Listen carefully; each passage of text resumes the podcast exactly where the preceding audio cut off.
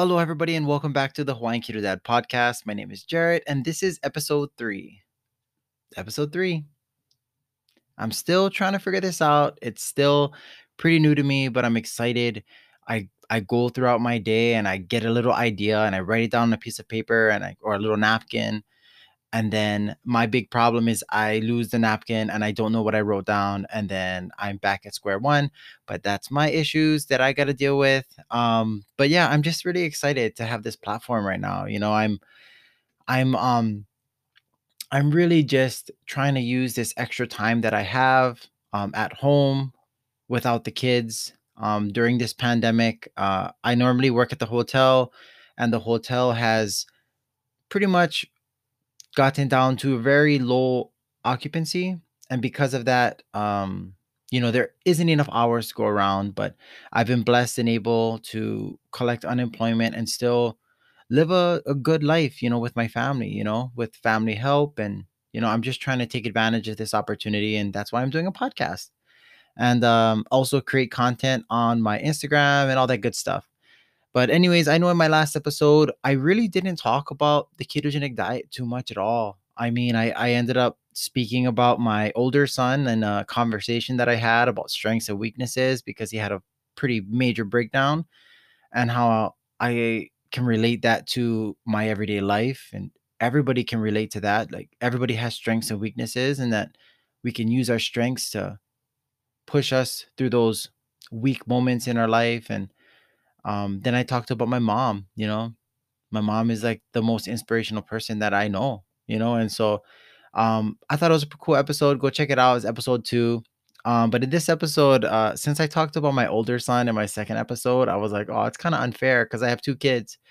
And uh just so happens that a couple days ago, we went to pick him up from his uh, preschool, and uh his teacher, who he loves, by the way, every time, every time he loves his teacher but then uh, she came to, uh, uh, we came to pick him up, and the teacher was like, um, "Did you know that Greyson he was eating grass today?"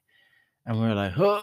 Uh, sorry. Like, I mean, like he's putting things in his mouth. I mean, he's a three-year-old, and you know, and he, we that was an issue when he was younger as well. But we never seen him eat grass before, and so we kind of laughed it off, like it was, you know, it's just kids being kids. And then uh, yesterday, same thing. We went to pick him up, and the teacher's like, "Yeah, he was eating grass again." And we are like, "Oh no!" So we sat him down in the car, and we were like, "Okay, Greyson, um, were you eating grass today?" And he was like, "Not grass, leaves." And we're like, "Okay, that doesn't really."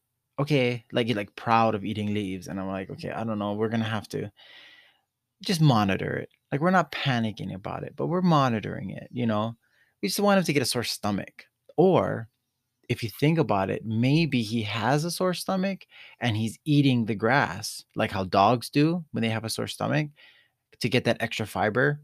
He's pro you know what? He's probably he's probably thinking higher level than us adults. So, you know, we're not worried too much, but I just wanted to tell that story because I thought it was pretty hilarious that he corrected us. Um, what my wife and I think he's he's really into dinosaurs right now. So we feel like he's probably acting like a we're trying to teach him that like, you know, there's herbivores and like carnivores. And we're trying to teach him like, okay, like, you know, uh brontosauruses, brachiosauruses, they eat leaves, you know, Tyrannosaurus eats meat. You know, maybe he thinks he's a dinosaur. I don't know. I'm a, I'm I'm speculating, but that, that's my three year old. That's why we love him. We love him. And yeah, he's our he's our he's our Tasmanian devil, pretty much. He is our Tasmanian devil. And um we've been through a lot with him actually. And we learned a lot about teaching your children on their playing field and not demanding them to do things on your own playing field. Um my three-year-old Greyson, he's about to turn four. He's actually in um, special needs um, at his preschool, and it was one of the best best decisions we could have made. I feel, you know, when we when he was growing up. Sorry, I'm just getting I'm deep dive into my little kid, but uh when he was growing up, you know, he was 1 turning 2 and he really was he was he was slow to learn words and communicate those words and we were just worried about his communication skills. Um you know, when you when you take your kid if you have children, you know, you take your kid for their 2-year-old, you know, their birthday, you take him into the doctor and um we were talking to his pediatrician and we let her know like you know he only knows like mama and like maybe dada and even then it's kind of like not not very like well structured the way he's speaking and so she recommended um, easter seals early intervention it's like a program i don't know if they have it nationwide but i do know they have it in hawaii uh, it's a program where if you have kids that seem to be a little bit uh, slower developing, speech or you know even walking or anything like that, you can go get them evaluated, and it's like free or we it was free for us maybe because we're poor, but it's like really good services. And they send out experts. They evaluated my son, and they taught us so much about just how he learns. And I think that's a really important it's a really important thing when you're a parent. And it's like I, I think I said this in my last in my last um episode, but it's like you can't teach people how to be parents unless you know the kid because every kid learns differently. And so when we went and we took him to that evaluation to the Easter Seals to get evaluated, and basically they just play with the kid and then they see, okay, they ask him to do things. And if he does it, then they like write a little check mark and doesn't do it, write check mark. But anyways, after talking to them and expressing like our concerns, they let us know that it seems like he had uh, what they called vestibular processing disorder. And um, it uh, when they said that, I, initially I was like, "Oh no, it's a big word. I, I don't know." But um, the way that they explained it to us, I'm trying to do this without butchering it, but the way that it explained to us that there was two versions of it. There was one version where any type of motion or spinning or like over overstimulation um, can cause uncomfortability or dizziness or you know what I mean, like not being able to balance well. That's one version, and then the other version, which my son got diagnosed with, uh, was basically he can't get into a, a comfortable learning state of mind unless he is moving or unless he gets his you know i guess his his sensory he has to get like a sensory overload or like he needs to um, create an environment where he can move around for him to be able to learn. And when she said that my wife and i were like that makes so much sense because until we learned that he had this we were like yelling at him for like you know he would be he would literally like climb up like no fear climb up climb up the like uh the bed jump off the bed head first roll tuck and roll try to spin try to he would do everything you could think of and we were just constantly like chasing him around making sure he didn't get hurt scolding him because you know you're not supposed to do certain things. But then when we found out that this is just he's not doing this consciously like that this is is his body is trying to get him into a learning state of mind. It just it made us first of all it made us feel a little bit bad that we were yelling at him for doing stuff but then secondly at least now we know and we we we know the problem or not necessarily a problem but we know like you know who he is and how he learns and now we can adjust the environment around him to make it easier for him and uh, with the help of that program like they taught us some like really cool tips you know that we still use to today and then we um, he's in special needs he's in special services uh, at his uh, at his school right now and so we let them know what works for us uh, what he loves doing. He loves he'll ask for it now he's like he'll ask for like a wheelbarrow and he'll ask me to like hold his legs or or or my wife, even my older son, and then you just like run him around the house on his hands like a wheelbarrow. I would do that for like, I don't know, like three, four minutes. And then he'll say he's done. And then he'll be calm. Do you know what I mean? And then like, because like he would just throw these crazy fits, like crazy. He'd be screaming and crying and like punching. He'd get mm. physical and we would just like we didn't know what we were doing. We would we were like, okay, like I grew up, you know, don't disrespect your parents, don't yell at your parents, don't fight your parents. So I'm like, what do I do? Like, what I, you know? And then my wife, she's just concerned for like his safety. And I'm like, it wasn't until we learned about how he is and we adjusted his environment where we saw so much growth and we're so proud of him.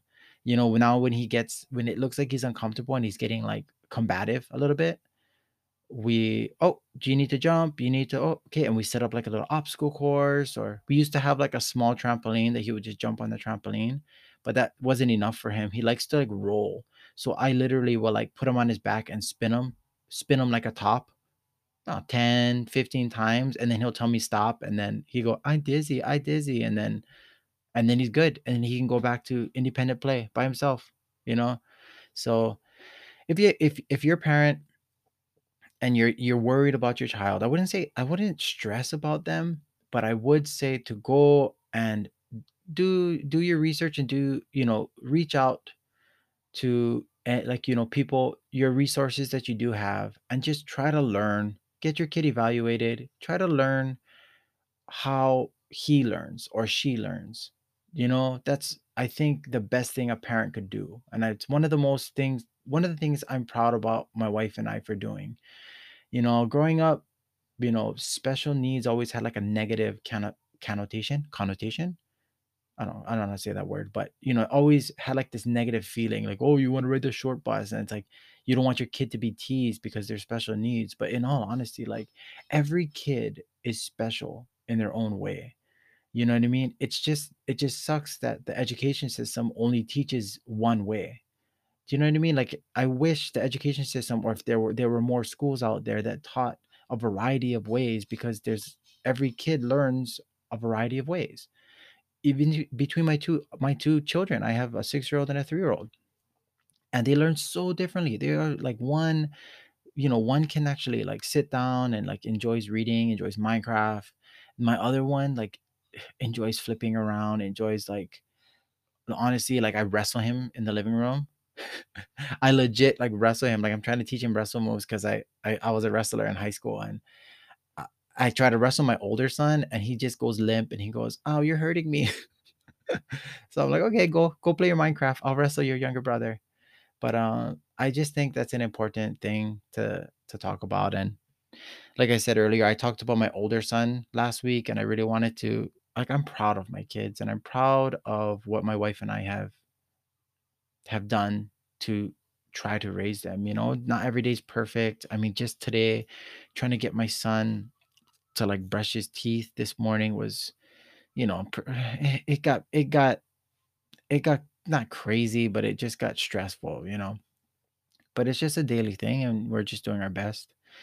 And um, yeah, so that's I wanted to talk about that in the beginning of this podcast because that was fresh on my mind, and you know, and I just love my kids. Um, but I also wanted to add in some something about the ketogenic diet because that's a big part of who I am as well. And so beforehand, while I was waiting for my wife to finish her tattoo, I'll get to that like maybe in another episode because my wife's tattoos are like she's like gaining confidence, you know, because she's kind of been losing weight and now she's like wants a lot of tattoos. And I'm excited for her. I'm not excited for the price, but you know, it's I to me it's worth it because if it's gonna help you feel more confident and live a happier life, like I really don't care. I really don't care. As long as you're not hurting anybody else. Anyways, so I have it. I, I wrote it down on this list. And so um pretty much I was thinking about it. I'm trying to keep like my top five keto tips when you're starting because I know it's been so long since I started my diet that like I I forget what worked, what didn't work in the beginning. And I think I came up with a pretty good list. And I think, you know, I may I may add this list to like my Instagram. I might do a post about it later. Um, but for right now, I'll just read it off right now. So the top five starting keto tips. I wrote on the first one before you even change anything in your diet. You know, you research, research, research. You know what I mean? It's like you learn about it. You learn what's happening to your body. I think that's such an important thing. Like learn what it means for your body to transition from burning carbs as fuel to burning ketones as fuel and how that is going to help you burn fat as fuel and how that is going to make you feel feel i said feel a lot but anyways i think that's one of the most important things so for me my research because i'm not like the avid reader i'm not like you know i don't comprehend reading material very well so i did a lot of youtube videos i i researched a bunch on instagram looking for what other people were eating um, on YouTube, Dr. Eric Berg. I talked a lot about that in the first episode, but he that video really cleared things up for me and helped me understand what I needed to eat, why I needed to eat it, and then what's happening in my body and why ketogenic why the ketogenic diet works. Um, also, I um I also looked up a lot of what I could eat on the diet. Not necessarily what I can't eat. Like I'm trying to I try to live a life like glass half full, not half empty. I don't know if I said that right, but just try to have a more positive mindset. And I so I try to look at it where, okay, what can I eat on this diet? And then I I wrote I like I actually wrote it down. I don't know if I have that list somewhere in a pile of stacks, but I had it. Like I wrote down the things that I can eat on the ketogenic diet. And I was like, oh, okay, I can have steak, mm, chicken, you know, like, oh, I can have like pork, I can have green vegetables. I can cook everything in butter. You know, I can I can season things well. Like, you know, there's no I can um I can have some cheese. I can have berries and I was just like, "Oh, these are I, I can have nuts." And I just I I wrote it down on a list and I was like, "This I can do." I was like, "I can live a happy life eating these foods."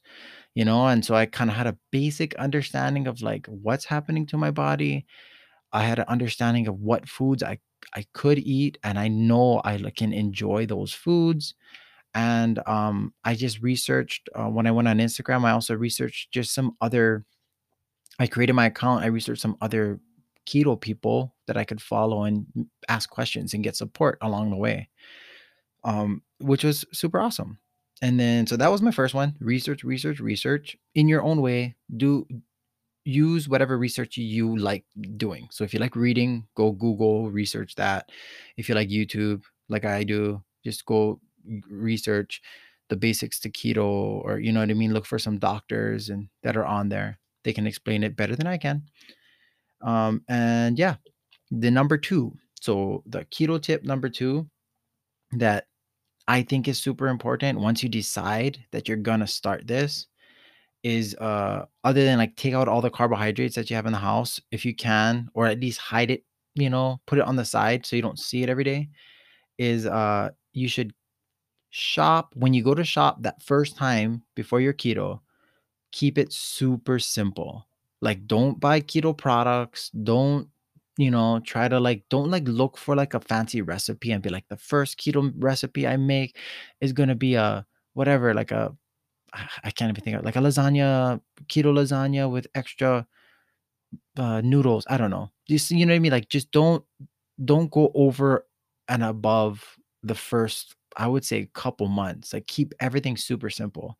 So what I did is I basically wrote down on a list, okay, protein, green veggies, and then the cooking, what I'm going to use to cook it. And so I'll give you an example. So for that week, I wanted to eat beef. So I picked up beef, like, you know, even like ground hamburger. I picked up ground hamburger. I wanted broccoli and Brussels sprout. So I picked that up. And then I wanted to cook it in butter. You know what I mean? And so I picked up grass fed butter and like that was my main thing like for those first few days you know and then always have eggs if it's on sale pick up some avocados and you just it sounds boring but your body is going to love it especially when you're in that beginning stages like if you keep things simple your body's not going to be like fluctuating because a lot of these ketogenic um, processed ketogenic like foods they may be low net carbs, but they have a lot of other things in there that your body doesn't really like, like erythritol and like whatever tols. And I'm not really big on the science, but they they're just they throw in a bunch of like nutritional fibers that may bring down the net carbs but they're not doing your body any better than like whole foods that you could be eating. And so when you're first starting for those at least that first month or two, you got to keep it simple. If you really want to have success and if, if this is going to be like your your new lifestyle change. Um and also eggs. Eggs for me, eggs, eggs, eggs, and then um even cheese. Like you can add some cheese, but don't over cheese it in the beginning because dairy doesn't do well with everybody. You know, like I I enjoy cheese, but I try not to over cheese everything. And that's it. Keep it simple. So, uh, starting keto tips one, research, research, research. Number two, keep it, keep it, keep it, keep it, keep it simple. You know, protein, veggies, cooking fats, eggs, avocado. You know, figure out different ways to season it if you need variety and and that's that's your first month at least maybe first two months until your body can really take in that good food and then transition from burning carbohydrates as fuel to burning ketones as fuel and then number three Number 3, um, I have here written my wife is like I showed my wife, she's like, "That's not how you speak English." But I'm like, "This is how my brain works." I wrote down, "Drink not only water." And you may think like, "What does that mean?" Well, basically that means like, yes, you need to drink a lot of water. Your body's going to be shedding a lot of water during the beginning process because you're going to lose a lot of water weight because your body is transitioning and if you but if you only drink water, you're not gonna be able to regain the electrolytes, the important electrolytes that you need. And so these electrolytes that I feel that that I've read or like that I've seen YouTube videos about are uh, magnesium, potassium, and sodium. And so I've I've used different electrolyte drinks, um, but I I assume you could also just take like the pills, like they probably sell like magnesium, potassium, and sodium pills. Add a lot of pink Himalayan salt to all of your cooking. Like, don't be afraid to kind of oversalt as long as like your blood pressure is fine. Um, but yeah, just I use like Go Ultima. Um, doesn't really have a bad aftertaste. And then Key Nutrients is another company that um I've had their products, but I mean those companies have also sent me free products. So I kind of go with the ones that send me free products. But uh Go Ultima Grape is I think my most consistently favorite one. And I think Key Nutrients has like a mango peach that I think is pretty awesome. Some of the other flavors have like a little bit of a vitamin aftertaste, like a Flintstone vitamin aftertaste, but those two flavors for me seem to like be the most smooth. But yeah, so number 3, don't not don't don't drink only water. Like also include your electrolytes, you know. Um, when I first transitioned into ketosis, I didn't drink electrolytes and I used to get calf cramps at work. I'd be at work and my calves literally felt like uh, it was just like because I was dehydrated, you know, even though I was drinking water, my the minerals was all getting flushed out with all the piss that I was doing, you know what I mean? And so um, I yeah, so that that was a big thing for me. I didn't really have a major keto flu. I know some people say they get a keto flu, and I always wondered, like, I wonder if I, I even made it into ketosis. Like sometimes I think that because I never really had a bad keto flu. I always just had bad cramps. But electrolytes are going to help with that as well. You know, whenever you're doing such a drastic change, um, I feel like uh, your body is, you know, it's it's changing. You know, it's changing from burning carbohydrates as fuel to burning ketones as fuel. So you're gonna feel some changes as well. So drink not only water, water and electrolytes. And number four, um, this is a this is I think a super important one because I think people as soon as they change their diet, they look for the cool things like, oh, what are the cool people doing? And they look for the Instagrammers like me that post some keto snacks and keto candies and, you know, like things that keto cereals. And I would say, no, no, no, no, no. Don't don't eat any keto snacks, at least for the first month. Like I said earlier, like keep it simple no keto snacks, no keto chocolates, no I I know you think it's cool, even me too. Like I post those things too. You know, they send me free stuff, so I post it on my Instagram, Hawaiian Keto Dad, and I know it looks cool and it looks like it might be great, but you gotta you gotta keep it simple in the beginning. You're transitioning. Also, what's going to happen too if you keep it simple, your taste buds are going to change to where like you're so used to eating sweet, sweet, sweet, sweet, sweets all the time. And then your taste buds are going to change. And then you're going to be like, oh, you know, like, and then those keto snacks sometimes are even too sweet for me. If I'm, if I'm keeping it clean for a long period of time and then I try mm-hmm. like a, like a JoJo's or a ChocZero, I love both of those, by the way. Um, but I'll, I'll, I'll, I'll be like, oh, it's kind of sweet. And so you want that. You want that clean transition into ketosis. Um, and then last but not least, I think this is the most important thing, like the mm-hmm. number one thing. The most important thing is um, don't try to do this on your own. I have here find a partner or a community so that you can stay accountable. I talked about this a lot in episode one about the origins of the Hawaiian Keto Dad. And the one of the biggest reasons why I started an Instagram account, a keto, a separate from my regular account. I started a, a Hawaiian Keto Dad account was because I wanted to keep myself accountable. And so I would post what I cooked and what I ate every single day for years, for three years. I've done that. You know what I mean? I might have missed a few days here and there, but like I I try to post every single day. And it has helped me to stay accountable and also motivate other people. I've made some great friends and it's just it's so much easier like on your bad days. You know what I mean? Like if you have someone to message, talk to, or even while you're scrolling on Instagram, you know, or Facebook or whatever you you use, you know, for your social media, just scrolling by and you see somebody else doing something similar, trying to make gains, or even for me, like to see someone else that failed.